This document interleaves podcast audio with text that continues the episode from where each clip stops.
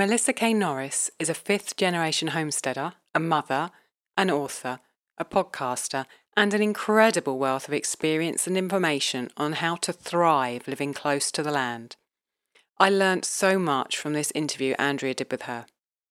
Listen in, and you'll hear an invaluable insider look into her farm routine and life, how she prepares her family's food for the whole week on a Sunday, her hard and fast rules for her kids and food, her insight into the many ways to earn income from your farm, and I promise you there'll be ones in there that you've never thought of, and how she does it all, including being able to look like she hasn't just come off a farm when she actually has.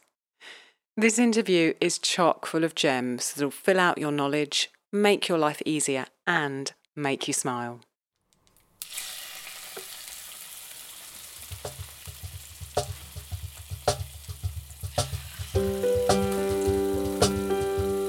Welcome to the Ancestral Kitchen Podcast with Allison, a European town dweller in central Italy, and Andrea, living on a newly created family farm in northwest Washington state, USA. Pull up a chair at the table and join us as we talk about eating, cooking, and living with ancient ancestral food wisdom in a modern world kitchen.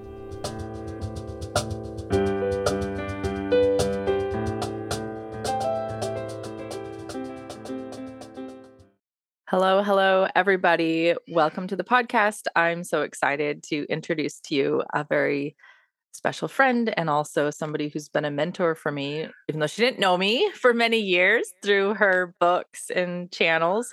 Um, today, Allison isn't here, but I have Melissa K. Norris on the podcast. Hello, Melissa. Welcome. Hey, Andrea. Thanks for having me. Excited to be here today. Yeah, I'm super stoked that you said yes. um, this is tons of fun for us. If anybody listening doesn't know who you are, they're about to find out. Um, but Melissa K. Norris is the person that Chuck Norris took his name from.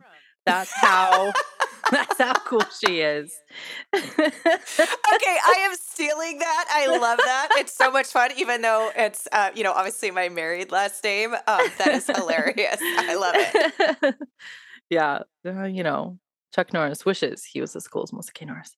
Um, so Melissa, you have YouTube channel, Instagram, cookbooks. Um, what else do you have out there? Oh, your podcast, obviously, your amazing podcast. Oh, you're so funny. Yeah, I, I'm actually trying to go through the list. There is a lot. Uh, yeah, the Pioneer Today podcast, Instagram, Facebook page, Pinterest, and the YouTube nice. channel are kind of the the prime. Well, and my website, of course. Like that yeah, is the yeah. main hub. But yeah, can you say your website? MelissaKNorris.com. What? What? yeah, I love it. Yeah, your stuff is so good. Um, I think I told you that Lexi said of all the gardening books that she has, yours is in the top two. She's got her two favorites, and yours has been very helpful for her. So, oh well, I feel very honored. That's always the. it's like it's funny as is the author. That's that's your goal, but yeah. you know you, until it goes out in the world, you know you're not sure if you yeah. actually met that standard or that goal that you set. So I love hearing that. Yeah. I'd say you did. And um, when we get towards the end, I really want to ask you about your new book that's coming out. So, okay. so let's kick this off. Um, I've collected questions for you. Um, your fans want to know. We've got um, your first question that we always start off on the podcast is What is the last thing you ate before jumping on to record? okay. Or hop on for just a minute. Right, fire it well. okay. The last thing I, well, technically, espresso with cream is my go to every morning. Um, I'm really not a big breakfast eater. I never have been, even as a kid. I was mm-hmm. never never really that into breakfast. I just I just naturally intermittent fast. Um, so yeah, coffee with cream is what you will find in my hand every single yeah. morning. I like the mug you had. It looks like a pottery or something like that? It is actually. It is available at melissaknorris.com. It says really? Pioneering today. Yeah. Oh my gosh, that's a Melissa K. Norris mug. Stop it! I need one. Have to bring you one now. It says pineapple. You have to sign it with a sharpie. I would do. I would totally do that. Today. Yes, Oh I know. I love it. They are hand. Actually, it's really funny. They're my favorite mugs, not because they have my Mhm. branding on them, but um, they're hand. They are actually handmade. So they're handmade, Oh, real love it. pottery, and I love those types of things. But I like the shape of it. Like it just fits Mhm. your hand. And I always have cold I hands, know. and it, Yeah. it's like my little. It's my hand warmer as well Yeah. as my energy increaser. yeah, gets gets the chores done. So, speaking of coffee, one of the questions that somebody had was, "Do you brew anything?" This is just a random question, but I, as soon as he asked, I was like, "I have no idea. Do you brew anything out there on the farm, like beers and things like that?" That's a great question. The only thing I brew is vinegar, which technically means I've Mm. brewed alcohol and then I've turned it into vin or it turns itself into vinegar, I should say. Yeah, I didn't. Um, but no, I it's really funny. I detest beer. Really? I I don't like the flavor. I have tried, you know, Uh-huh. everybody's like, "Oh, you got to try this one." You know, like that whole whole thing. And I just really do not like the flavor of beer. And Yeah. so it's never held any interest for me just because I don't like it. And I've we Yeah. actually have wine grapes because by accident we got wine grapes um, for half of our grapes when we put them in way back in the day. And so Oh, fun. I use those to make like jelly because they never get sweet enough to just eat. And so I use those to make like Oh, grape okay. juice where you're adding some sweetener to it or jelly, which you would be adding obviously uh, sugar to. Anyhow, uh, you have to because they're so sour. But I would Oh. like to someday get learn to do some winemaking, but it's just not on the top of my bucket list. I haven't dove into Yeah. it yet. So yeah, Yeah. technically no, just the just the vinegar, but I don't know that that's really technically the brew you were you were Yeah. asking about. no, I think that's totally an act. Do you pH test your vinegar or do you just use it for cooking or whatever? I don't. I don't use it for canning um, because Mhm. it's a raw vinegar, and if you use it for Yeah. canning, of course you destroy those properties. But also because of the Yeah. pH levels, just as Yeah. you were saying, and and um, from the the research that I've done for canning, the pH strips are not accurate No. enough. I, I think they're so Yeah, subjective. so I I don't. So all of the vinegar that we brew is for you know like fire cider, medicinal purposes, Yeah, cook, yeah. cooking, you know, just Yeah. eating those types of things. Yeah, and Yeah, fruit fly traps. I have to say, fruit flies are horrible right now, and so they they are are. my fruit fly bad. killers. Yeah, Yeah, I feel like unless you are making tons and tons and tons of vinegar and testing it on a digital meter, um, I would just get it from Azure for canning because yeah, all that effort and then you're just gonna cook it. Okay. yeah, same. That's where actually it's hilarious. That's where I get mine is from Azure because Yeah. they have yeah they have got. They're one of the few places I can find when I want white vinegar, which I usually use apple cider Mm. vinegar for so many things. But when I'm canning, I do like the white vinegar. But Azure is one of the only places that I can find the organic white vinegar because it's Oh, usually yeah. made from corn, and if it's not organic, I don't really want GMO corn Uh-uh. vinegar personally. So, I don't think I've seen white vinegar anywhere but on Azure actually. Because It's there's been a couple yeah. times I've thought, oh, I just need to buy some quick and I never could find any. So yeah, same. Yeah. weird. Um okay, another random farm question before we're gonna get to the uh bulk of what I have for you, which is you live relatively close to me. How do you keep your chickens warm in the winter? What's your strategy? Oh, that's a good question. Um, they're made to stay warm. I mean, they've survived for the beginning of time, right? Since the chicken came from the egg or the egg came from the chicken, whichever, you know. And so uh, we just do a deep litter in the coop. So I add extra straw for them. And, you know, as long as you've got at least a few chickens so that they can kind of roost together, Yeah. they've got body heat. And mainly it's just that they have a place to be to be dry and a place to block the wind. Um, Okay. but we don't I don't use heat lamps. I don't use any any lighting, any heat sources. And they've always done just fine. Like last winter was we had the coldest temps that I have seen here, and I've lived here for 41 years because I've lived the same place my whole life. And we were five. De- we were five degrees. I've never seen us get into Yeah. negatives. Like with wind chill, yes, but not the actual Yeah. temperature. And they all just just did fine. They did great. Yeah. We had five degrees last this past winter. Yeah. I think I'm slightly higher than you. So it probably gets like a little bit colder here. So I don't know if you guys are at five degrees this past winter or not. But yeah, that was the coldest it got. I don't think it ever dipped into the negatives. Yeah. Yeah. Yeah. So just extra, I just like, I put in a bunch of, I put extra straw in so that they've, you know, Mhm. they can get down in there and they've got that deep litter. Yeah. And then, yeah, they've always done great. Do you have your eggs freeze? Do your eggs freeze in the winter? I have had the eggs freeze, but most of my girls, unless I have a new flock that it's their first year laying, they Mhm. don't. They're not usually laying at our coldest part of the year because they usually don't start laying again until the days are longer, which is usually about the end of February. And we'll have some Yeah. cold temps in March and like some late snowstorms, but it's usually not quite those cold, cold temps of like January. Mm-hmm. Um, but yeah, I, I have had some eggs freeze, but I'm kind of of the belief like they crack when they freeze, but as long as they were frozen, like nothing got in there. And so yeah. if I if once as soon as they thaw, like if I'm going to use them that day, Yeah. like I'll go ahead and use them. If yeah. you know if there's too many and I'm not going to be able to use them, I don't let them you know want them sit cracked for a long True. period of time. But that's that's just kind of the way I roll with that. Yeah. And you're not using them in like eggnog or maybe something raw, but if you're cooking them, you know. Um, Yeah. Plus, when you're getting so few eggs in the winter, you just don't want to waste a single one. Yeah. So I'll, I'll try to be really good and go out like super early, like right when they've just laid it and grab them. And that does work sometimes if I'm out Yeah. there. I'm not always that in the morning though, because it's so cold and I don't want to go I out quite that early. Yeah. So So, for anybody listening who doesn't know how Western Washington is, it gets like our days get pretty short um, as far as not being in Canada or Greenland or Alaska goes. Our days are as short as eight hours in the winter, eight hours of daylight. Um, so, but our summers, our summer days, you know, the sun's up at four and it goes down, you know, it's light out till 10. So, till 10. Yeah. we get that. okay, I feel like I have now now that I have you here, we're not standing in like a parking lot talking. I feel like I have so many questions. We have parking lot meetings a lot. It sounds weird, but it's actually cool. We've only had the cops show up once. Um do you preserve eggs? Do you preserve your I eggs? do preserve eggs. Okay. Yeah. Tell us about that. So before I had a freeze dryer, I tried different methods. And honestly, like they will last.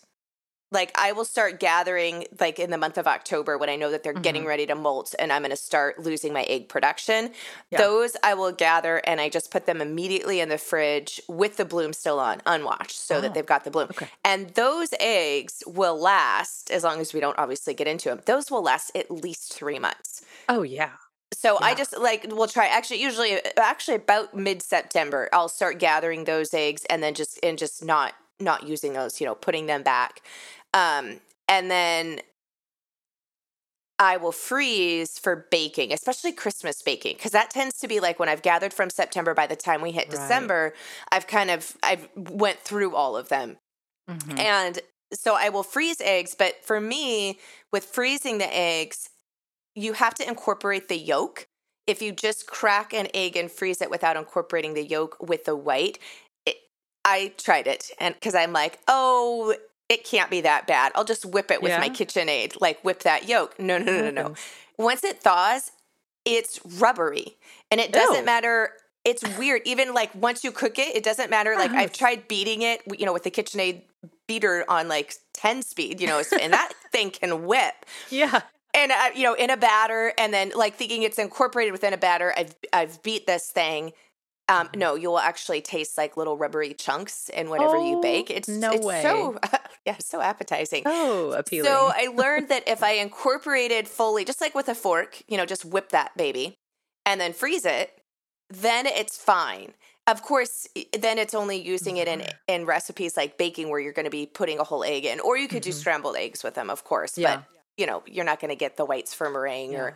or anything like that but that has worked well and what i like to do is just put one egg in a muffin tin and i use the silicone muffin liners Mhm. um, and whip it in there and then put it in there and then freeze it and then when i go to pull it out i know this is one How egg yeah. Yeah. so that Yeah. i've got yeah and i just put them all in like a, a big gallon ziploc bag and and freeze them Yeah. um so that i did and anybody can do that if you've got a freezer obviously uh, but i got my freeze dryer almost three years ago now and what i love about the freeze dryer is i can freeze dry them raw and then because you can't dehydrate raw eggs. Well, you shouldn't. There's no there's safety issues with bacteria with dehydrating, and This is so a you long can time to be at like 90 degrees, right?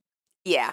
So there's just a higher bacteria load, so Yeah. it's not recommended. Um, you can dehydrate with a regular dehydrator cooked eggs, but of course then you can't use them for baking. Like you're just reconstituting to eat them, and so that Yeah. for me that defeated the purpose because I really wanted them for baking uh, come win- the winter months. So with the freeze dryer though, because it uses uh, different mechanisms, um, you can safely freeze dry raw eggs and textural wise, Okay. like. I actually don't even deep freeze my eggs anymore because textural wise, if I'm going to make scrambled eggs, the freeze dried eggs, you can't tell the difference. Like they're light What? and fluffy. It's just like a fresh egg. I know it's so What? it's weird and cool all at the same time. And then I've got extra freezer space because my freezer space is really like my premium spot. I don't have a lot of extra freezer space because we have we mm-hmm. butcher all our own Yeah. pigs and our own cows and our own chickens. You know, so there's only so many Yeah. freezers that I can have running, and I don't like to use them for things if I can safely preserve them in other methods that are just as good. Yes. Okay, one of my friends got a freeze dryer and she took some of my eggs and freeze dried a bunch and gave me back a quart jar. So I have this jar. It's like yellow, it looked like gold flake or something. So you just So two two tablespoons of the dried egg freeze dried powder to two Okay. tablespoons water is approximate What? one egg. Yeah. what? And you just soak that or Yeah. yeah. So take take your two tablespoons of your egg powder, put incorporate the two tablespoons of water, and just use like a fork to kind of you know moisten it, incorporate it up. Let Mhm. it sit for just like I don't know, not very long, like maybe three or four minutes, and then it'll it'll re, it'll reconstitute into you know the water and the powder Nice. will reconstitute, and then yeah, you're good to go. It's really cool. I I Try it. well, it's so nice because I can fit like 18 eggs per tray in the freeze Yeah. dryer, and there's four trays, and then that mm. all condenses down to like two, oh, maybe two half gallon jars. But I mean, that's I don't, Yeah. I, I can't, I'm not going to do the math on the fly, but that's a lot of dozen eggs condensed to just one little little jar. So storage wise, it's phenomenal. No, totally. We don't have a freeze dryer. I don't even know how our neighbors have a freeze dryer and they're off grid like we are. So I when she said she has a freeze dryer, I was like, hold up, how are you running a freeze dryer? That baby pulls a lot of power. And so then she was telling me about their setup and stuff. So goals. But what I've been doing is just putting them in the calcium hydroxide and it works, but boy, it takes up a lot of room because Yeah. you just have gallon jars of eggs. And that that was where we were at. Um, the reason I haven't done that is because I didn't have the space for it. Uh, we just added on to our Yeah. manufactured home. It's a double wide, but manufactured home Mhm. sounds fancier. And so I now have an office space and I actually have like a walk-in pantry where the freeze dryer now is because prior to that I, I had to keep my Ah. freeze dryer out in an outside shed, which means I couldn't run it when we had freezing temperatures unless I also wanted to run a heater at the Oh. same time, which I didn't really uh, because the oil, if the oil gets power on the yeah, property. I'm like, no thanks. um, so now I, I have that, but that was the same the thing. I'm like, I didn't have a garage, we didn't have a basement, I didn't have anywhere that I could have buckets of eggs or large gallon jars with the in the the solution. I just didn't have the Yeah. space for it. So Yeah, totally. I feel like that's always what it comes down to with food preservation methods. I know people who they just have to dehydrate tons of stuff because they don't have a lot of room, but then you're probably like us where people say, I don't have room for something. And you're like, okay, but have you considered your bedroom? you know, we've got like stacks of jars everywhere. And oh yes, it, under the bed, I'm like yeah. yeah under the beds and co- we actually took what was supposed to be the coat closet when you enter the house and the cleaning mm-hmm. closet like where you would typically put your broom and vacuum and, and all those things and that got converted we went all the way up to the ceiling with shelves and around the side and that was my Yeah. my extra Yeah. pantry and where i could put things but then we started to outgrow that as well and so then it was all in the bedroom and i put the you know you get them they're like i think they're like almost six foot tall wire Mhm. shelving units that you would typically see like in garages. Well, we had to put one of Yep. those in our bedroom because again, I'm like, and then I'm like, okay, this is Yeah. just silly. Like we need to add on an actual food storage rooms, and we were at a place where we Yeah. could do that. So it was Yeah. great. Yeah, I love it. I remember Lexi telling me, "Oh yeah, go around to the different bedrooms and pull out the bins under all the kids' beds. There's squash in this one and jam in this one." Yeah, yeah. It's surprising where you can stuff things, but also that's kind of traditional in a way. You know, the way we recreate, like you've got your herbs um hanging behind you AC like the way we recreate the cool look is you know we hang a hand from the ceiling and braid our garlic and so yeah because these were well you're not braiding your garlic I braid my garlic. oh, I thought you said I'm not braiding this or something. oh no, no. Well, I don't braid the hard neck because you can't. And Yeah. it was one of those things. Okay. I apparently I am like a skeptic at heart, I guess, because I always try to test these things. And so the first time we grew the hard neck garlic, I, people would say, "Oh, you can't braid that kind," and I'm like, "Oh, watch Can me." you though? Um, and no, you cannot. you cannot braid it. Yeah, you know. they were right. I'll just take your word for it. Well, I, I don't know. It just it looks kind of cool. People always just had food stacked everywhere because if you were you had food. I remember reading um what was her name? She wrote the book Serve the People. It was about food in China. And she said that when you go to the houses in winter, like every window is just piled with cabbages because that was how they kept it in this one region. okay, so let me hit you with some farm business questions, if I may. you may. okay, so Melissa, for anyone who doesn't know, is a beautiful, successful woman with a gorgeous farm, which you can go see on YouTube, and a family. And you raise a lot of food and you write amazing books and you garden. Okay, you just get to come with me everywhere. like so good for the ego. Just, just putting it out there. what I'm trying to say is Melissa's goals for a lot of us. um, oh, also, this is what I really don't get. Whenever you meet me in town, you look so nice. Like you're clean, your clothes are clean. How do you do it? Tell me about that part. okay, what this is gonna sound really funny. So growing up, I we didn't have a lot of money. And what's funny is like I knew that like, you know, I would ask for things and and my parents would say like, no, we don't have enough money for that. But I Uh-huh. didn't really realize um this sounds so funny to say. I didn't realize how poor we were until I Mhm. was older. Wow. Like my mom sewed my clothes when I was little, and I just thought she liked to sew. No, It- Oh. it- because back then, oh Lord, I sound ancient. I am 41, but back then, it was cheaper to sew your clothes than it was to Yeah. buy store bought. Now, with the price of fabric and zippers and notions and stuff, that's not Right. always the case. And we have, True. unfortunately, much cheaper clothing. And I say unfortunately because that actually causes a lot more issues yeah. beyond just the pocketbook and you buying cheap clothing. But anyhow, um so we had the I didn't have a lot of clothes. Um and so there was your school clothes and you had your church clothes. And so as soon as you came home from school and or from church, you immediately changed into your player farm clothes. And so I've really kept that um that designation of I clothing. love that. So I have my clothes that I wear. That they're not school clothes anymore. They're to town clothes or to church clothes, uh, that type of thing. Yeah. And so uh, they're just set aside. And so I have like what I wear on the on the Awesome. farm in a normal day, and then I've got what you would go to town in. And so I, Yeah. I guess it was just you know what it's really true. Like your formative years, they're called that for a reason, and For so that is reason. always stuck with me. So that's really funny. Yeah. Um, No, but Anyhow. it's true. It's true. I remember getting in so much trouble as a kid if we went outside in our like came home from church and went right outside. But I didn't like wearing the fancy dress up clothes, so I'd come home. I was like instantly changing. My brothers would always go outside. Why are you guys hiding your church pants? yes. Um, okay, now you made me think of another question that I didn't have before. You have a farm and you go to church and the chores and everything like that. How, do you do it like really early before you go? How do you make that work? Because church is usually in the morning, right? Yeah, that's a great question. Yeah, our church starts at 10.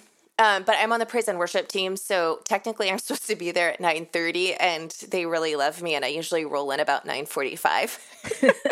so they're sweet and they have my mic already set up for me um, because they just know. That's awesome. Anyways, um, oh, true confessions. So the the way that we run the farm is so we've been my husband and I have been married for 23 plus years. We just had our, our 23rd um, year anniversary. And of those years, my husband still works a day job offsite. So he commutes 30 some miles a day, uh, Monday through Thursday, to his day job.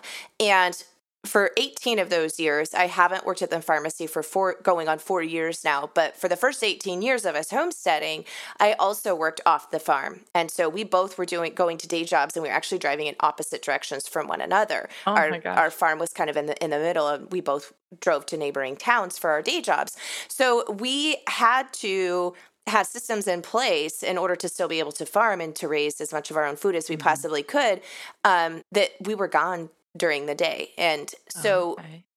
so I generally don't do chores before church.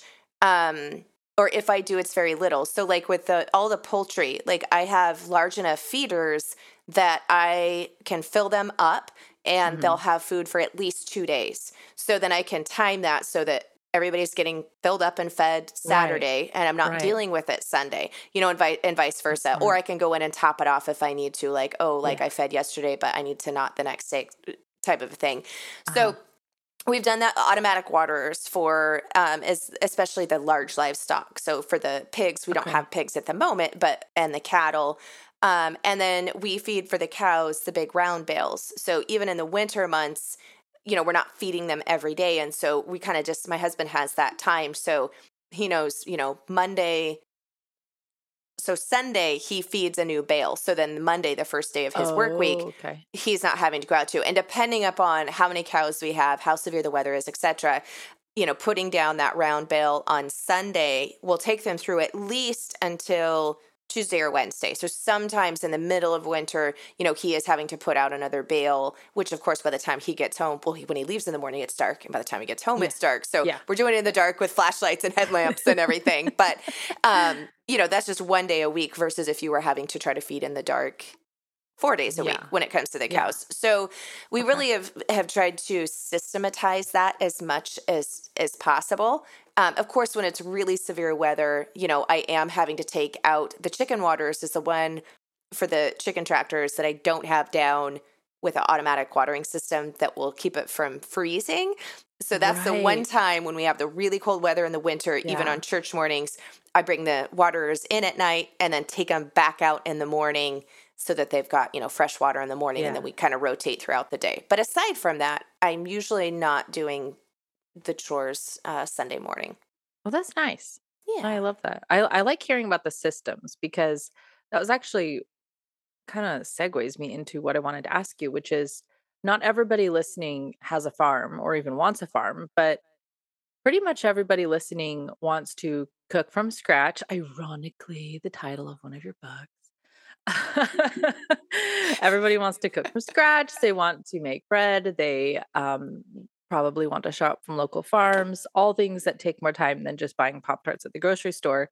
And a lot of people are also working either side hustle jobs they do at home or, like you said, actually driving to a workplace. So we all, the people, Melissa, we wanted to know about how you stop laughing. Sorry, I'm trying to laugh quietly and it makes it worse. yeah, because then you go like you run out of oxygen. Um, we wanted to know about like how you structure the the chores, the work. I mean, you show us videos of here's me hauling a bale of hay, but obviously that takes more time than just hauling a bale of hay. Like, you know, to make the video and everything. So it's not like, oh, making videos of doing farm chores short like it's not saving you time or anything. Um, so we want to know how do you run the business, the family, be a wife, and you're on the praise and worship team at church and um still have time to meet me in town and talk for an hour. You're so funny. Um, really, it really is is this is systems, which I know you're like, okay, well, great. Well, what does that actually mean? So, no, but I love hearing just hearing that. That that is helpful. But yeah, I do want to know what it means. Yes. Yeah, I know. Yeah, so I really try to batch my time So whenever I'm doing certain tasks, be it business, be it farm, be it homestead, be it cooking, mm-hmm. whatever, um, there's certain things that I like to try to do in batch. But then there's other things that I've I've come to realize if I just do a little bit of that every single day, I can always stay on top of it. If I miss days, then it becomes this huge thing. And one of those is laundry. Like living on a farm, hallelujah. Ugh. you always got dirty clothes, like always. no matter what. And so I do for the size of my family, which is two teenage kids at the moment, who ironically, I swear, dirty up clothes almost as much as a newborn. I'm not quite sure how.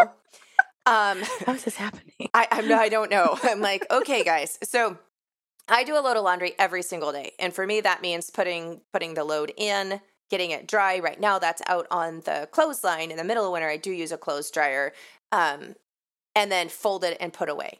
So that like so what I would do when I was working, and I still do that because I am working from home. I'm not, but I am right. actually in the home. So it goes in first thing in the morning because usually, if you are on the grid, I know Andrea is not. Your power rates are cheaper. It costs you less to run your what? electronic things. Um, non-peak hours, yeah. So usually, like huh. I, I think peak hours. I'd have to double check, but I think they're like from eight a.m. to you know, like 8 or 9 p.m. at night or something like literally that. Literally had no idea. Literally did not know that. Um, see, growing up in a frugal household, you learn these things because that was when yeah. my mom timed everything. So, and it worked That's great when I was tip. working outside the home because I could put a load of laundry in in the morning before I mm-hmm. left, like first thing in the morning. And so that way, um, if I needed to put it out on the line, I had time to get it out on the line before I left for work because obviously it would need to be in out to dry all day. Um, and then if not, I would have time to put it in the dryer. Or if I didn't have time to put it in the dryer, as long as I put it in the dryer as soon as I got home, it wouldn't get the sour smell. Because you know, if you leave mm-hmm. clothes in the mm-hmm. washing machine too long, they get you have to just rewash them and defeated the whole purpose. I don't know what you're talking times. about, Melissa. I, mm-hmm. I've never done that. Never done that. Don't know what that means. are you? Not a good one. So you've never had to throw a load away before, have you? Because that's happened to me. uh, no, actually, I've never had to throw a load away before, but I have had to use happen. a little extra vinegar to get some smells. I'm just saying, there was a load okay. once that was well. that redeemed. makes me feel better, actually. Um, I, I will confess that when I when my children were small and I was nursing, you know the nursing pads that you would put in your bra. Yes. Okay, yes. so one time I didn't realize somehow a bunch of those got at the bottom of the hamper and I didn't realize oh, it. No. And then like a lo- long time later I pulled them out and they had like all the colors of mold. Like pink, oh. yellow, like every color of the rainbow of mold. Oh, and ah, so yeah. those did got thrown out, but they weren't technically in the washing machine yet. so anyway, fresh raw milk. It, it was, and it she active. turned. She she whoo, she was doing stuff. Anyways, she turned oh on me. Oh my god. Um, but back to the back to sorry, I'm okay. like a squirrel. Back to no, the hand. laundry is very interesting. Like this is yeah. practical. So wash it in the morning. It'd be dry by the evening. It gets mm-hmm. folded. Everything is put away that night. So then the next morning, yeah. you're not having because a lot of times it's easy to get it. Well, it can be washed and dried, but then you have this pile of how many loads that need to be folded and put away, and then it becomes this thing. So that's kind of my oh, rules. Yeah. So laundry is done every every day to stay okay. on top of it. Um, but and then kind of the same thing. I try to do the same thing with the dishes as well. We don't have a mm-hmm. dishwasher, um, so it's by hand, by choice. We did have a dishwasher, and we no longer do. So why? same thing. Wait, wait, why? What happened? You just wanted the cover okay, space? So, or? well, a little bit of both. So, living in a manufactured home, the plumbing that they put in uh, double wides, at least ours was built in uh, 2006. So, they put in smaller circumference pipe. So, it's like a half an inch smaller diameter than what you would put in a regular house. Uh-huh. And so, oh. and at the angle that the pipes got put in, we had plumbing issues. And so my husband, after the second time, he's okay. like, I am not going back under and redoing it and clogging all of these pipes again. Like, I'm just done. And oh, no. we really were suspectful that it was the it was the dishwasher that was causing a lot of the issues. Yeah. So I'm like, yeah. okay, but if we don't have a dishwasher, I am not the sole dishwasher. Like there's going to be some, you know, like I understand your frustration, but at the same time, we're not yanking out the dishwasher, and then I am the one that is stuck doing all of the dishes. So we, this was three years ago.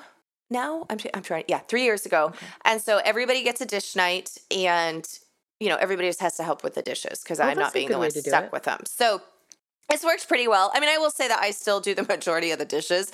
Um, but when I'm like, I need a break, it's your dish night, yeah. then they're pretty willing to jump in and grab it. I will say, okay, we had made that decision before we had a dairy cow. Um, oh. and so there are times when I have slightly thought about uh, maybe regretted that when I'm washing all of the glass gallon jars, you know, every single yes. day and all of the milking equipment and, and cans and everything. And like, was this the smartest decision? Anyhow, was this? yeah, I'm not sure. But so that's my other rules with the dishes. So you do the laundry every day. The dishes get done, obviously, constantly. Now I want to know what else you do every day and your yeah, other so, everyday things. That is that. And when the garden is in, I try to go out and make sure I am doing a little bit of weeding every day. Like, so I'm not doing those okay. marathon. And we use a lot yeah. more mulch and a lot more different permaculture practices now. So the weeding is not nearly what it used to be even though the garden has expanded greatly over the over the mm-hmm. decades and years since we've been here um, but kind of just that maintenance too like taking a look at the plants like oh is anything looking diseased is there starting to be some type of bug infestation you know anything like that you can mm-hmm. catch in its beginning stage then you're likely to save the crop and it's just easier yeah. to deal with so i try to do like a little garden like walk through every day. Sometimes it's morning, sometimes it's evening, that type of thing. Um, and then I do check on the chickens and the cows. We do check on them once a day, even if waters are all the way full and all of that type of stuff, because systems can fail. Mm-hmm. You know, you can have an automatic yeah. water that doesn't work anymore, or the hose can split, or just mm-hmm. whatever. So we, I still do a visual eyes on everybody, um, but it's just a pretty quick, like usually it's an evening walk type thing, just like a nice little break outside yeah. and and do a quick walk through. But those are kind of my those are my must dos every day.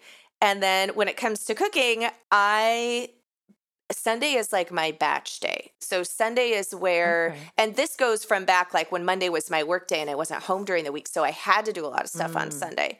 So Sunday is where um, I make up whatever's going to be for breakfast. Um, because I don't cook breakfast in the mornings. Wait, like everybody, for the whole week, you mean? Mm-hmm. Monday through Thursday. So my husband is okay. home Fridays, and I um my schedule changed a lot when I was working, but a lot of times I did have Fridays off too. And so mm-hmm. I will make, and then like, so my husband leaves at like five something in the morning. Then the kids have different times that they're leaving for school. So nobody's like up mm-hmm. and at the same time, anyways. And I'm not getting up and cooking breakfast right. for three hours in the morning for different people's schedules. Just not going to happen. So I will do up like for this past week, my son's like, Mom, can you make cinnamon rolls? And so cinnamon rolls is not normally what I give them for breakfast, you know, every day of the week. But I'm like, sure, I haven't made cinnamon rolls for a long time because I don't do as much yeah. baking in the summer because it's hot. We don't have air conditioning in the house. Right. Um, so I made up a big pan of cinnamon rolls and then um, same thing, like I made up a bunch of cookies. Uh, we sound like we're sugar addicts right now, but I made up cookies for the week because I knew like I'm not making dessert, and then the cookie yeah. jar will be full. Um, and then I did um, up a bunch of yogurt. So then you know there's options of yogurt for breakfast or snacks yeah. or whatever. So uh, that you know right there, breakfast was taken care of, dessert was taken care of. Um, and snack stuff was taken care of. And then we've got a ton of fruit coming on. So there's like all those things for yeah. them to grab. So then it was um dinner and I always try to cook a large meal on Sunday and then plan out how I can use that to make either leftovers for the second night ideally. So like big meal, like whole chicken, big baked roast Sunday dinner. Yeah. Sunday night. Monday night is just straight on leftovers. And then Tuesday yeah. night, I took the uh, leftovers from the chicken and made uh, white sauce chicken enchiladas. And again, I made mm. like a huge pan of it. And so that was Tuesday night. And then Wednesday is leftover chicken enchiladas. Mm-hmm. So really what I what I prepped on Sunday took us through the whole week. And I actually only had to yeah. cook one more night uh, just to make the enchiladas mm-hmm. from the leftover chicken. And then I threw the next morning, I threw the chicken carcass um, in and made a whole bunch of broth in the instant pot, nice. with you know to can up because we were out of chicken broth. I don't know how that happened, yeah. but those things do. It happens. Yeah. using it, it happens. it happens. Yeah. So that's kind of like like just kind of like strategy wise. Like I really like Sunday is like everything's going down Sunday to take yeah. us through the next week. And then, you know, we all have those meals like where if I didn't necessarily do it or we run short on time or whatever, like mm-hmm. you've got those meals that you can pull out of your pocket, you know how to make really yes. quick, really fast. you know your kids like so, you know, sometimes that's like that's when we'll do pancakes. or yeah. you know, we'll Thank just do a big old like breakfast like eggs and toast and mm-hmm. bacon mm-hmm. or whatever for dinner that night or like tacos. Like I can thaw taco meat and have tacos like at so almost an instant. You know, so yeah. like some of those times yeah. we'll just pull those meals out if need be. But ideally, you know, we've kind of meal prepped um, for the week and at least got that planned out for dinners. Yeah. Yeah. Did you know we have a Patreon for the listeners of the Ancestral Kitchen podcast? That's right, can't get enough of this? well, there's more of it over on the Patreon feed, just waiting for you. We have a variety of levels to choose from and a bunch of different benefits to enjoy. Your sponsorship keeps the podcast on the air ad free and helps us keep buying books to read and talk about on the podcast. And also helps Allison buy bizarre ingredients at the farmer's market so she can ferment them and tell us about them later. Check us out at patreon.com slash ancestral kitchen podcast.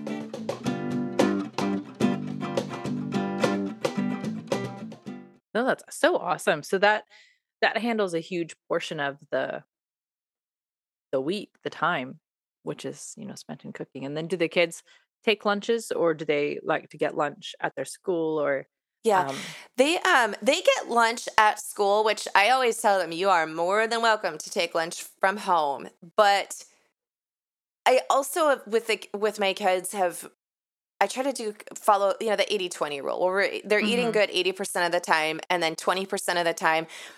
I don't want to be so dogmatic that yeah. when they leave home, they're like, oh my gosh, I never got anything. And so then they flip. I'm living on Twinkies now. right. Yeah. Because I've seen that yeah. happen with people. I have too. Um, I have too.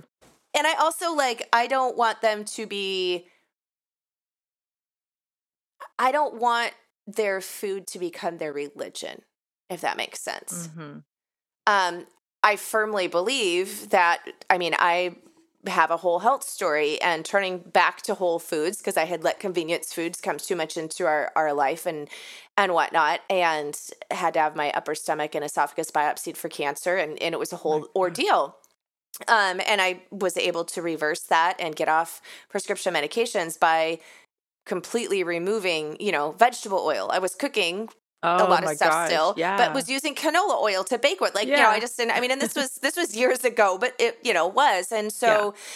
I feel like I really do know the power of good food and what it does to the body. And our food is our medicine and all of that. But at the same time, um, I don't want to be crippled by, oh my gosh, I, I can't eat this. Like it's mm-hmm. caused me so much anxiety because it's not the perfect whole food, whatnot. Like mm-hmm. I um I haven't shared this publicly very, very often, but when I was in high school, I had an eating disorder.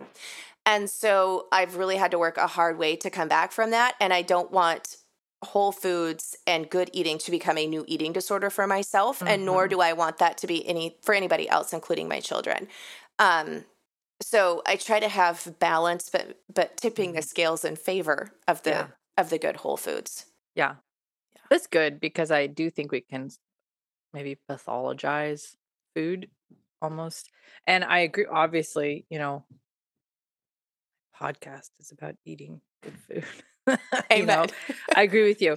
Um, but I don't want to have a hernia if I see the kids eating something because then I don't know, it's almost like it's just going to make it more of a allure to them in a way. And they are drawn towards and repelled by the right things as far as I can tell.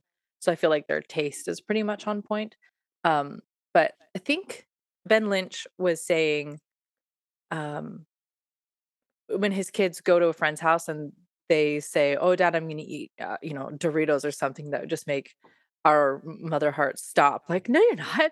Yeah. Um, then he's like, "Okay." And you're like, Ben Lynch says that? And he goes, Yeah, because then they come home and they have a bellyache. And they're like, I don't ever want to eat that again. And he's like, See, I let them learn on their own. that has been really interesting because I have to say, I do have a couple of hard and fast rules. Like, um, I will not let the kids have Mountain Dew or Oh, diet no. cokes. Diet like diet any diet No, sodas. yeah. Like that is no. Like and, and some Gross. you know, if they're out, you know, like you know, I'll be like, okay, you can have a Sprite. I don't know why I'm like, you can have a Sprite or a Seven Up or a, a root beer. Like it's special. You know, like when it's someone's birthday party and all Yeah, they have is soda. yeah. Like, no, you have Yeah. to just have water only. So I don't Eat know. why- ice chips out of the cooler, kid. no. I don't know why I made this distinction. Like, if you're gonna have a soda, that it, I think because of the caffeine load, probably Maybe and the because- dyes and things. and, the, like- and all yeah, the dyes. Yeah. I agree with you. I agree with you. I've But- got my like lines. There's yeah, some there's lines. some there's some lines you're not allowed to do those. But what's really interesting is because now my kids are older too. I mean, they're my daughter's 13, my son's 17. You know, they're in situations where I'm never there, and they're going to make their own food choices. Like I, you know, and but what's been interesting is they do begin to correlate. I don't Uh-huh. feel very well. And I'm like, Yes. well, what did you eat or drink today? And sometimes they just don't drink enough water. I'm like, oh, you have a headache? Well, have you had any water today? Oh, no. You know, and they have water bottles anyways. It's a Yeah. whole thing. Um, but they have correlated, like, especially my daughter is like, oh, my stomach doesn't feel very good. And I'm like, well, what, you know, what else did you have today? And we'll kind of Yeah. walk through it. And I'll just ask her what you have today. And then she is like, list it out. And then she's like, Oh. oh, yeah. That's really useful too, because I feel like a lot of people don't really even realize how bad the food is making them feel. They're just kind of used to feeling sort of crappy all the time. And if you eat canola oil every single day, you don't know how it feels when you eat canola oil because you don't, you've never not eaten it. So that's nice that you're having them observe it because probably like you said, rather than giving them a disorder, they'll just go based on facts and information and what makes them feel good, which is better Yeah, way I mean, decisions. even within healthy food, you can still have sensitivities. And so I think the, the the biggest thing that I have probably learned is to actually pay attention to the cues your body is giving you because my body give, was giving me cues that the foods I was eating were affecting me years Uh-huh. before I finally paid attention to them. Oh, yeah. And so I really like try that like even with like good organic, you know, all Yeah. the good things like dark chocolate um that can still be a trigger food for me. Not all the time. Wow. Um and so I've had to really pay attention to oh, why am I feeling like this? What have I eaten? So even with the kids, like if we start to notice a pattern, which is kind of also what I'm I'm trying to help them to recognize on their own, like, okay, I I, I have a headache and I get this headache every time I eat this food. Mm. Um, well, that might be something that's a sensitivity for you, you know. So just kind of making them aware. And my goal is that they would be in tune to their bodies much more than I was at a younger at a younger age, so that they can make those correlations and then remove something if they need to. Yeah. Yeah. I, I know Allison and I are both trying to give that to our kids because, um, yeah, we, I mean, my mom cooked everything from scratch when I was a kid because there was eight kids and processed food is pretty expensive. Or maybe it was like the clothes, you know, like you said, it used to be cheaper to make your own clothes from scratch. And uh, I don't know if, you know, I don't really know what processed food like prices are right now, but I feel like it always seems more expensive than just a bag of wheat berries. Yeah, well, it's interesting So- because I've heard the argument like, well, it costs too much money to eat healthy food, but kind of the same thing. Like, look at how much you're paying for like a, li- a liter or whatever size soda pop, right? I They're like what two dollars? I don't know. Uh, I because don't know, buy but them, but expensive. they they Yeah. are, and I'm like, I'm like, but but they're looking at like this two dollar thing, which seems two dollars for a one time sports drink, let's say, versus you know eight gallon eight dollars for a gallon of milk. So two Yeah. versus eight, that does Right. seem, but they're not taking into account the volume. like Yeah. when you're getting a gallon of milk, not a little, you know, soda drink. So yeah. I, I think Or even somebody's somebody will compare like an ultra processed milk to the can you hear one of the kids is playing Duolingo upstairs. Can you hear that? Okay. I can't. um, Okay. Um, but they'll compare it to the raw milk and they say, well, like the raw milk is so much more expensive. And, they're not also comparing not just the volume, but what that thing is doing. The raw milk is literally healing you, and the ultra processed milk is making you more acidic and sucking calcium out of your bones. Like, big difference. oh, complete. Well, and even in that, like, this is where like I get so angry too is people don't understand that although a lot of the reason that the processed food is sometimes cheaper is because of government subsidies Absolutely. and so things that are like high fructose corn syrup and these corn yeah. products like with big farms like the only reason they're cheaper is because the government is actually mm-hmm. making them cheaper they're not um, actually cheaper they're not. And so it's created this false dichotomy within our whole food system on multiple layers, which this would be an entire another podcast episode. We don't have enough time for to get on this full soapbox, but let's do it. it but it, it, it, really makes me angry actually um, because it's not the true cost of the food and people no. don't it's realize not. that and it causes all these other issues um, yes the health implications the health mm-hmm. issues um, but even for the farmers and then where you've got farmers who aren't getting subsidized that are trying to farm and and fair yeah. wages and Oh no, it's a I know. Big mess. It's just a yeah, mess. and then those farm farmers on those subsidized farms are basically slaves to their industry. They can't just pivot and say, you know what, the soy isn't doing so good anymore. I think I'm going to switch to something else. Like they are indentured and mortgaged and remortgaged and they can't get out. It's it is depressing and that's where a lot of those really sad and hard farming stories come from. But yeah, I think when you say the true cost of food, people think, "Oh yeah, sure, of course you're talking about that the food is going to make me sick and whatever." But it's like not even that. Just literally the production cost is so obscured that we think we're buying cheap food and you've paid in taxes and your children will be paying in taxes and yeah. Ugh, so many things. Speaking of money speaking of money because that's fun um we were wondering if you could spit out a list for us of and i know that the the modern farm there's a lot of monocrop farms right? This like what we're just talking about. All you grow is soy 50,000 acres of soy or whatever um, but the small, nimble farms tend to be more diverse. Like this is this morning, we were just trying to make a list of all the things Melissa K. Norris does. Oh gosh, like a lot. um, and that's a, a way the way that i see a lot of older farms being like when you read old diaries and books about older farms i mean just read farmer boy they're selling thoroughbreds they're selling butter they're taking cows and pigs into town and selling them they're husking corn they're making you know shingles you know th- there's a diverse amount of skills and outputs and income sources and things like that. So makes a farm more resilient because then when there's a bad winter and there's no maple syrup at least you still have butter to sell. When there's a bad spring and there's or you don't have good cows and at least there's maple syrup to sell. So we were wondering if you could just generate for us a list of ways somebody on a farm could generate income if you have ideas. For that. Oh, girl. Yes. Okay. Let's hear it. Let's hear it. Okay.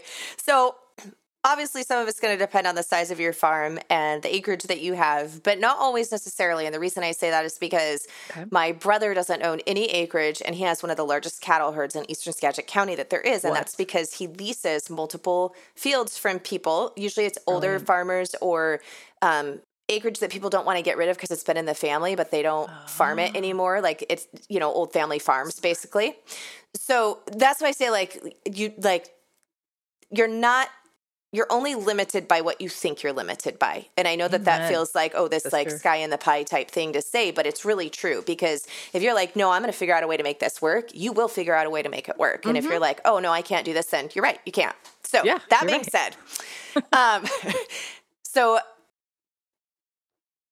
obviously, you know, livestock, and there's two ways for that. You can actually sell the finished product, meaning you're going to sell half a beef, quarter of a beef, full beef, uh-huh. but it's in the it's been killed, butchered, cut and wrapped, right? right. It's in the beef format. Right. Um, or you could actually sell and do a breeding program where you're selling the live cattle. So you're selling off calves or you're selling off steers or, or, or whatever. Yeah. So when it comes to livestock, there's usually both, and sometimes people will do both of those options. Mm-hmm. Um, you know, that they get too many for what their field can handle or their pasture can handle or whatever, then they'll choose, Uh-huh. or if they want to introduce some new stock, lots of different reasons, they may sell off some of the calves um, and then also, you know, raise and sell the actual beef when it's time.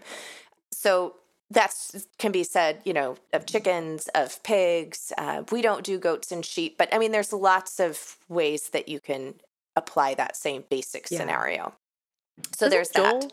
Do that now? He leases land all around him and Yeah, Joel sells it. Yeah, he, they lease um, quite a few farms lot, and field, yeah. like a lot, like thousands of acres type deal Yeah. in in the surrounding area. So yeah, I mean, it's it's definitely a, a can be a very viable way of doing it. Of course, if you're going to do that, like you know, look at um, you know the lease agreement, the requirements. if you do improvements on the land, um, you know, there's lots of things, and and we don't have time to get into that here, and it's going to be a little bit different, you know, per each person people should situation. check out but his book your successful farm business because i think he talks Yes. about it in that one if they if they're interested in doing that and he talks about how they just saw how much they improved the land he was on and they realized now that they knew what they're doing they could do in five years what took them like 25 years to do for the land so Yeah, Um, yeah. Joel okay. has an excellent resource. So yeah, definitely check Yeah. out his books. Um, so th- that would be number one, and then of course, you know, with your chickens, there's of course, you know, selling the eggs, which in Washington State is great. You don't actually have to have any type of egg licensing as long as people are actually just buying them from you. Like the end consumer is coming to your Uh-huh. farm and buying them from you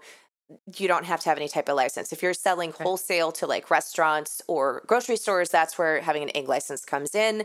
Um, provided hard you, thing to get it didn't really look that hard um, when I was looking at it, but I'm like, we just only sell extra eggs to neighbors, so Yeah.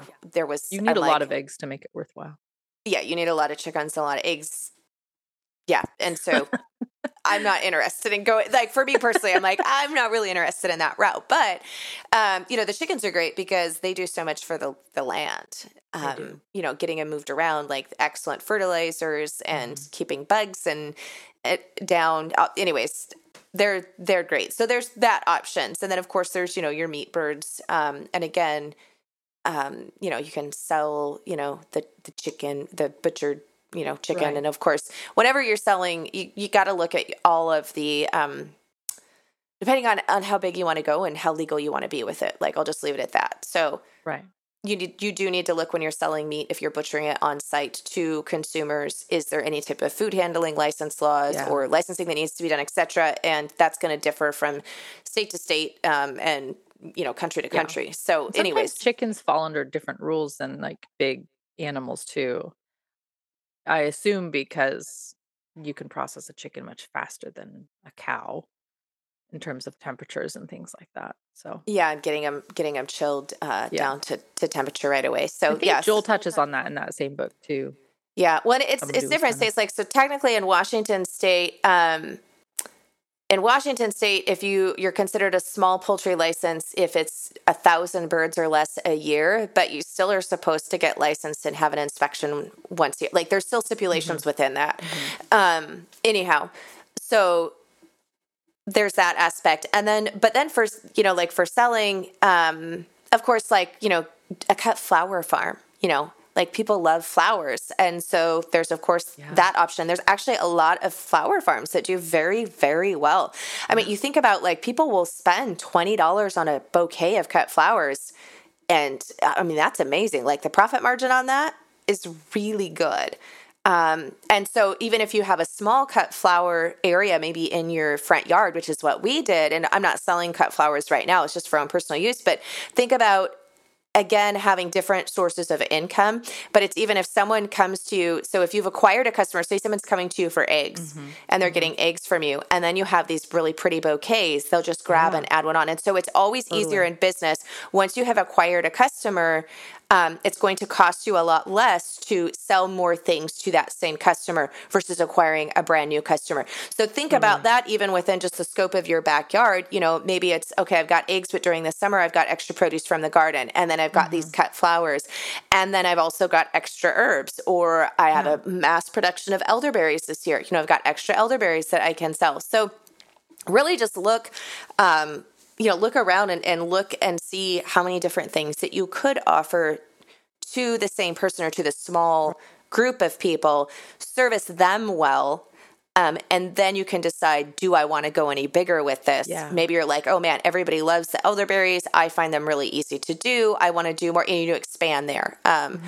You know, and that that's going to kind of differ. And then two is when you are looking like at it. So, for example, if you're just selling elderberries or blueberries, right, it's going to be a, a, certain, usually, you know, cost per pound or, or volume or whatever. But think about how much more people pay for elderberry syrup versus mm-hmm. just bulk elderberries. Totally. Uh, you know, blueberry muffins versus well, value adding. Yeah. yeah. So those are, are, avenues. And again, each of those has different things. If you're doing it as a business, like, do I need to have a commercial kitchen? Is this under cottage mm-hmm. law? Is it, you know, blah, blah, blah, mm-hmm. blah. Things that you'll have to think about. But, um, and that's something that Joel actually talks about in the, in the that book, the yeah. your your profitable farm business. Um, it's, it does really well and, and, can really get your brain thinking too. So those are options. Um, and then, you know, like the the food that you you know that you're producing again like you know if you're making sourdough bread i know a lot of people will do you know five extra loaves and yeah. sell it to neighbors people in the area um yeah you know so there's that aspect really that you can kind of carry along down the line with any of the things um and then there's there's also the whole industry of agritourism, which I know a lot of people mm-hmm. think, well, I don't have a really big farm. Like that sounds silly, but there's like, I know with you, Andrea, like, you know, there's also doing where you have people come in and rent a, a really beautiful, by the way, um, tent it's yeah. this really pretty tent. It has the wood stove in it, and they come and stay, and it's short term rental. Like most mm-hmm. people, if you say Airbnb, they're like, oh yeah, but it's a short term rental. You can use different mm-hmm. platforms um, and whatnot. And so there's there's that aspect that you can do for for lodging. Um, mm-hmm. A lot of people want to come and experience farm. You can do farm tours. Mm-hmm. Um, you can also do like teaching classes. So if you're like, I know how to grow elderberries like nobody else, or at least really Please good. Call me right? Yeah. Because so, I will pay for that class. right. Amen. so that might be something where you just teach a class like people want to learn how to how to grow elderberries and make elderberry syrup you know there are mm-hmm. things even with sourdough like like knowing how to truly do traditional sourdough how to form loaves correctly you know how to, how to create tension on that. Um, there's just so many things that we tend to think of well i know how to do this. Doesn't everybody? No they don't. And and it, I think too, a lot of times people in homesteading and farming, especially, um, we are so giving. And I think that's a beautiful thing about the community. I have to say, like, yeah. homesteaders are so eager to share what so they generous. know, how they do it. They want everybody to experience the lifestyle because it is so amazing. Yeah. Um, but on the on the other hand, it is okay to charge money for those things as well. And so you have to balance that um, you know, within your mm-hmm. own self. But I will say that I heard this for a number of years and it never really clicked with me until it did. And that is we value what we pay for. Mm. Because you can watch on YouTube for free and learn how to do anything. You really can. Yeah. Um, you know, you have to sift through a lot. So I hope you have time and you have to be able to judge does this person actually know what they're talking about? And that's hard to do when you're a beginner in something because how do you know if they do or not? You know, you don't have any yeah. context yet. But that being said, we are not at a place right now where we have lacking of information on how to do things. But how many things do you want to learn how to do and you've not done them? I yeah. have things. I, so I mean, many. all of us do. So many. But I know if I pay somebody to teach mm-hmm. me how to mm-hmm. do something or to take a course on it or to go take an in person class, well, buddy, I'm going to get my money's worth because mama didn't raise no fool. and so if I pay for it, I'm going to do it. And yeah. that is true for everybody. Like we value that. So totally. having a class where you're you're charging is great because it, it's helping you. And I think within the homesteading community, I've never understood this mentality like, well, how dare you charge for that? really like why wouldn't you want to support people yeah. in this community like i don't understand that like i listen to people's podcasts and i watch people's youtube videos too and if they have something for sale and it's an area that i'm interested in i am so happy to support them like i would mm-hmm. much rather my money go to people putting out that kind of stuff than you know go buy a Mountain Dew from I don't even know what corporation or something. yeah, yeah. I, I've never really understood that mentality. Anyways, um, but think about that. Think about doing, you know, and what's been great is we actually started doing live chicken butchering workshops here on our farm a couple years ago. That's actually how I met you indirectly, Andrea, Yeah, because Danny came. And so these are people that are in your local area Yeah. and they're wanting to get into this or to further their skill sets. I have met some amazing people. And if I would have never offered those classes, which were for Yeah. a fee, Yeah. um, I wouldn't have these awesome people now in my local community. And so Danny and her husband came. Is a Mhm. dear friend now. We meet for lunch and coffee and text back and forth. I've been to her house numerous times. Yeah. And then she introduced me to you. And I'm like, yeah. if I had never had that paid class, we wouldn't have now this Seriously. community of homestead sisters in Yeah. our geographical location. So, Thank you, Danny. yes, thanks, Thank you, Danny. Melissa, for offering the class. so I, I guess I'm saying that because I know a lot of times that people can have a little bit of a stigmatism about offering a class Mm-mm. where they're teaching for a fee. They feel like they have to do if it for I free. see somebody's just giving something away, then there's immediately a thought like, well, is it even that good? Yeah. If they're just giving it away. But then when I see somebody's charging, you know, when I look at um oh my gosh, Brandon's classes. oh, Farmstead Meat Smith. Yeah. yeah. Then I'm like, well, these are like really valuable because it's gonna cost a thousand dollars for me and my husband to go.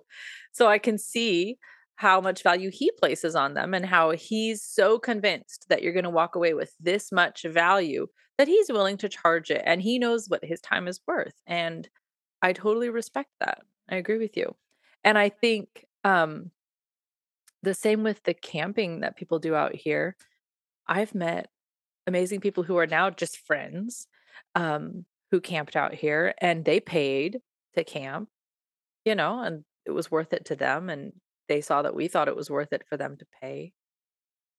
Totally love that. Yeah. So, um, yeah, I now lost track of my list, but I think we kind of covered at least briefly. Yeah. You know, well, there's any sort of lots of ways. yeah, any sort of um Joel calls it edutainment. Yes. Yeah. and I was telling Gary yesterday, I said, you know, most homeschool families, I I'm the second of eight kids raised in a homeschool family, single income household, right? Just my dad worked and my mom stayed home and educated us, right? So, like you said, I never knew we were frugal, but I guess we were, but just didn't know. Um and I remember saying like, we would we we never really went out to eat because you don't take eight kids out to eat. like it's just too expensive. And however, I said I do remember my parents shelling out to visit presidential museums or, you know, the Laura Ingalls house in Pepin, Wisconsin, or whatever. Like homeschoolers, as frugal as we are, we will pay for edutainment for all our kids. like we Yeah. will, because we value that um, the education, the skills, the knowledge, and of course the connection. So I would say, yeah, anything. Um, yeah, like you said, farm tours, classes on. It's weird what people do that we just think everybody cans. So nobody really needs to learn how to can, or I guess they could just learn out of a book. But people don't. People yearn for those face to face, shoulder to shoulder connections. And your chicken butchering class was one of those for Danny. I know. Like it was, she was feeling so stressed about doing all their chickens. And she said she saw your class and it was just, it was pivotal for her. So, and Yeah. extension for me. now I and, know and vice versa. Like it's been it's been amazing because we actually are getting ready to open a farm stay um, house. We bought Excited property. I'm I'm very excited. In fact, um, I the um, I, I have to meet uh, some contractors down there today that are putting some things in, so I'm really excited. Yay. Um, but it's been great because I've been able to pick your brain. You know, like it's all Yeah. it- it- Yeah. We all have value, and it's so great right. to to be able to have those relationships um and those Yeah. can happen through offering things in your community because people that value those are going to come for them and then they probably have other similar values or or have experience in an area that you want to but you don't yet so Yes. it's not just you being served monetarily though that is a great thing and there's nothing wrong with that um, sure. but it goes beyond that and so Yeah. i think that's really what i wanted to bring forth and front No, I think that that is wonderful. And just get people thinking what's your niche? What are you good at? And the thing, like you said, if you put it out there, the person who's interested in it, as interested it, enough to pay a hundred dollars or whatever to take the class, is probably your person, your kind of people. yeah Yeah. So yeah, okay. Well, Melissa, this is I honestly I could ask you 150 more questions, but i know just look at the time and i'm like oh this is I a know, long I was episode too. I was like, wait a minute, we just went past an hour. Holy cow! Um, but uh, so I'll stop now. But maybe someday a part two, Melissa. we Yeah. you yes we can totally do a part Um, two Before we go, first tell us what is coming out because I'm so excited about what you have coming out. Um, I I'm think really right around when people hear this episode. Yeah. So I'm very excited. So I have a new book coming out called Everything Worth Preserving. And it is a preserving book that's not just canning, it's not just any Mhm. one type of food preservation. So it covers all the ways that you can preserve food at home from, of course, canning, water bath, steam canning, pressure canning, dehydrating. Root cellaring, fermenting, freezing. We can use freezers, which Yeah. is you know cold storage. Um, there's a freeze dryer section, um, infusion, so using alcohol and vinegars um, are, are different ways that we can preserve food as well. Right. So the front half of the book goes through each of these methods, like how do they work, must have equipment, nice to have equipment, um, and Oh, safety nice. things like if you know like this is a safety part do not alter Right. this or this doesn't matter so much etc and then what i'm really excited about is the last half of the book is Okay. all of your fruits vegetables and meat Uh-huh. alphabetical order so there's the fruit section alphabetical order vegetable alphabetical order meat alphabetical order and so all you have to do is flip to A for asparagus as example. You've got 20 pounds of asparagus. Bless you because my I love asparagus. But you look at a chart under asparagus and it tells you of all the forms of food preservation, these are the ones that are safe to Oh. use for asparagus. So then you can just if you don't know how to ferment asparagus, you can flip to the fermenting tutorial to learn how to do it. And then underneath that chart is all of my favorite recipes. So my pickled asparagus recipe, or here's how you pressure can asparagus, or ferment, or here's how you if Ah, you that's need so to blanch it, how many minutes do you need to blanch it if Mm-hmm. you're going to freeze it? Does it even require blanching? You know, like all of that. So through all of them, so you, I get excited because it's a lot because it's what I've always wanted. Because I, I have canning too. books and I love my canning books and I have Sure. fermenting books and I have freezing. Like I've got a lot of the books and I love them, but I'm like I want everything in one place and I want to know shop. yeah, that when I've got broccoli, because you're not supposed to can broccoli. So how do I free? Like how you do I freeze? shouldn't. right? Yeah, it, it- it's not desirable. Um, there's a don't, reason on that one. Sometimes it's safety, and sometimes it's you will not like it. This is both. Um, It's both. so I'm like, I wanted a book because I'm like, whenever this everything's coming in, I want to know at a Mhm. glance what what and how can I do with this. Um, I don't want to have to have ten different books to go through each method and look through all 10 of these. I don't have time for Yeah. that. so I really created the book Yeah. that I wanted No. and was unable to find. Um, and so Mhm. I'm super, super excited. So, yes, it is coming out. It's on pre order right now. And the cool thing is, if you do pre order, you get the paperback copy and you get the digital copy for free. Nice. And there's some other fun bonuses. And I can't say what they are yet, but there will be some more bonuses that come out. If you have pre ordered, you will automatically No get as well. We're I've just still working out. pre-ordered. We're already working out the details. wait. So I can't say yet because they're not all quite in Official. place. Yes. Yeah. Um, where do people go to either pre-order or place their order depending on when they hear this? Yeah. So go to melissaknorris.com and you'll see the little shop book and you'll just Yep. click on everything worth preserving there. And we- I'll also send Andrea the, or Andrea has the link because she ordered. Thank you. um, but I'll send her the link so I can uh, link it. you can, can put it, it. in the show notes. Um, yeah. And when you said this, I was I I literally took a step back. How many pages is this book? 459. What? like this is a family heirloom going on the shelf for generations. I feel like this is gonna go up next to Sally Fallon. This kind of Oh my, that is You know high when- praise. I I hope so, but I would never. well, you know when people say to me, "Which book?" and I'm like, "Just get Sally Fallon's Nourishing Traditions" because it covers everything. You know. yeah. So if you need one book on how to do, you know, a bunch of different foods, there you go. And this is going to be the preserving one. You just want one book to do because a lot of people, it is a space issue, um, or a cost. You know, by the time you buy twelve books, you know, twenty dollars each or whatever, you've racked up a bill. Yeah. So What- one book that covers. And I don't know about you, but with the canning, especially like I mean, don't get me wrong, I love my jams and jellies and and Sure. fruits, but I didn't want a book that was 90% different types of fruits and jellies just by adding in some vanilla or weird spice that I've never heard of before. I- Yeah. I wanted the foods that we actually used and ate in our Yes. everyday cooking and our everyday meals from what we had preserved, just not some, you know, an exotic, pretty something or another. So, so so much of canning books. People show me canning books all the time and and i'm like i mean it's lovely but it's all boutique sort of specialty things like you might give for christmas but not really Yeah. what i'm stocking my pantry with. And i think that comes from a culture of people learning how to can who aren't thinking in terms of i don't go to the grocery store anymore.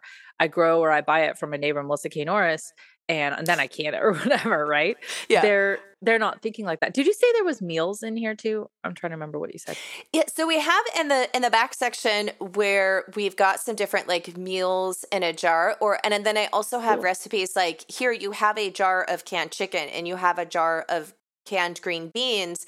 How do you use these individual jars to Oh. create a meal? Oh, so we have a, love a it. We have a section on that and then there is like we've got like um like a chicken pot pie in a jar which of course does Oh. not have flour or pie crust in it or anything like that like it it does follow um the, rules the rules yes because That's that's that's the way that i that i can If we're going to be hazardous, food. let us do it on our own time. Yeah, not so- not out of your book. yeah but so then it shows you like okay this is the canned this is where it's canned and then beneath that it says okay to make this into the pot pie here's what you do Um, I'm sold immediately. I want it just for that. I'm glad I already bought it. i am too Um, Melissa, will you sign my copy, please? of course i will sign your copy friend Yeah, and I want to get a mug too, so I can literally be drinking out of the mug while I'm reading the book. okay you are super fun we will make it happen It's gonna happen. Okay, uh, where else can people go to find you? Just give us that before we go. Yeah. Uh, really, if you go to melissaknorris.com, my website, you will see the podcast, you'll see the YouTube, like you will see all the things. Plus, I believe there's literally over 600 blog posts now Jeez. there, uh, all categorized. So if you're like, I want the you're- cooking, I want the gardening, I want the whatever, it's, it's very easy to navigate, but uh, there's a plethora of information there. There, there really is, guys. Go check it out. There, you, yes. Joel Salatin said something about this once, and you said something to me about this once. There's so many people out there who look really good on the internet, but they really don't know what they're doing, or they've been doing it for a year. Which I love their confidence in that they're sharing immediately what they know. But you've really been racking up the experience points. I mean, you've been out here since you were a kid, basically doing this. So um, your stuff is very solid. Oh, thank you. And I'm with you. Like, I do enjoy following people's journey, like as they're learning. And I think that there's value in that to Oh, see yes. somebody's journey So as a much. beginner. But there's also things that I realize, you know, 10 years into something, Uh-huh. um, that there's certain things you only learn from doing a very long time. And it's just because you haven't had enough time to be presented with some of those obstacles Mm-hmm. yeah. that that can come later. It's it's not that um you know that they're giving bad advice no. or anything like that. Um No. it's just there's certain things like I mean even myself, you know, now that we've butchered and raised chickens for 10 years, there's a lot of stuff that that first year I just Uh-huh. hadn't encountered yet Yeah. to have Oh, the yeah. the wisdom from. Yeah. And and I'm I mean in the scheme of things, I'm a very new to not not so new to food preservation and things like that, but as far as farming goes, I'm brand new to this and I'm just learning from you and Joel and the people just watching and and it is exactly like you said there's things that joel salatin said that i was like huh? I don't understand. Why would you say this? And then a year later i was like ah. yeah. Yeah joel is just a fount of wisdom. Like i um it, it, it is. I just adore i i oh gosh, I sound this sounds bad. I know Joe personally, which I but and he is the same in person. Like I just am like I'm I'm just like just talk, Joel. Like just yeah. talk. Let me. I'll That's just sit here and you. listen. Just talk. That's oh, thank you. you. Just talk. You're so just tell sweet. me things. yeah. Well, um, speaking of just talk, six hours could go by and I wouldn't realize it. So I better let you go so you can go um, work on the house because I want to come stay in it ASAP. So please get it done. yes, we, we, will. We'll have to have like a dedication ceremony and oh, and great! That'd be fun. That'd be fun. Yeah. Uh, short-term rental warming. right? Yeah, I'm like I don't know what you call, but yeah, let's do it. okay, well, thank you so much, Melissa. This was uh, just nothing but pleasure, start to finish. Have an amazing morning. What time is it? It's morning. Have a great morning. morning. You too. Okay. Thanks, Andrea. Bye. Bye. Thank you so much for listening. We'd love to continue the conversation. Come find us on Instagram, Andrea's at Farm and Hearth and Allison's at ancestral underscore kitchen. Until next time, we both wish you much fun, exploration, and satisfaction in and out of the kitchen.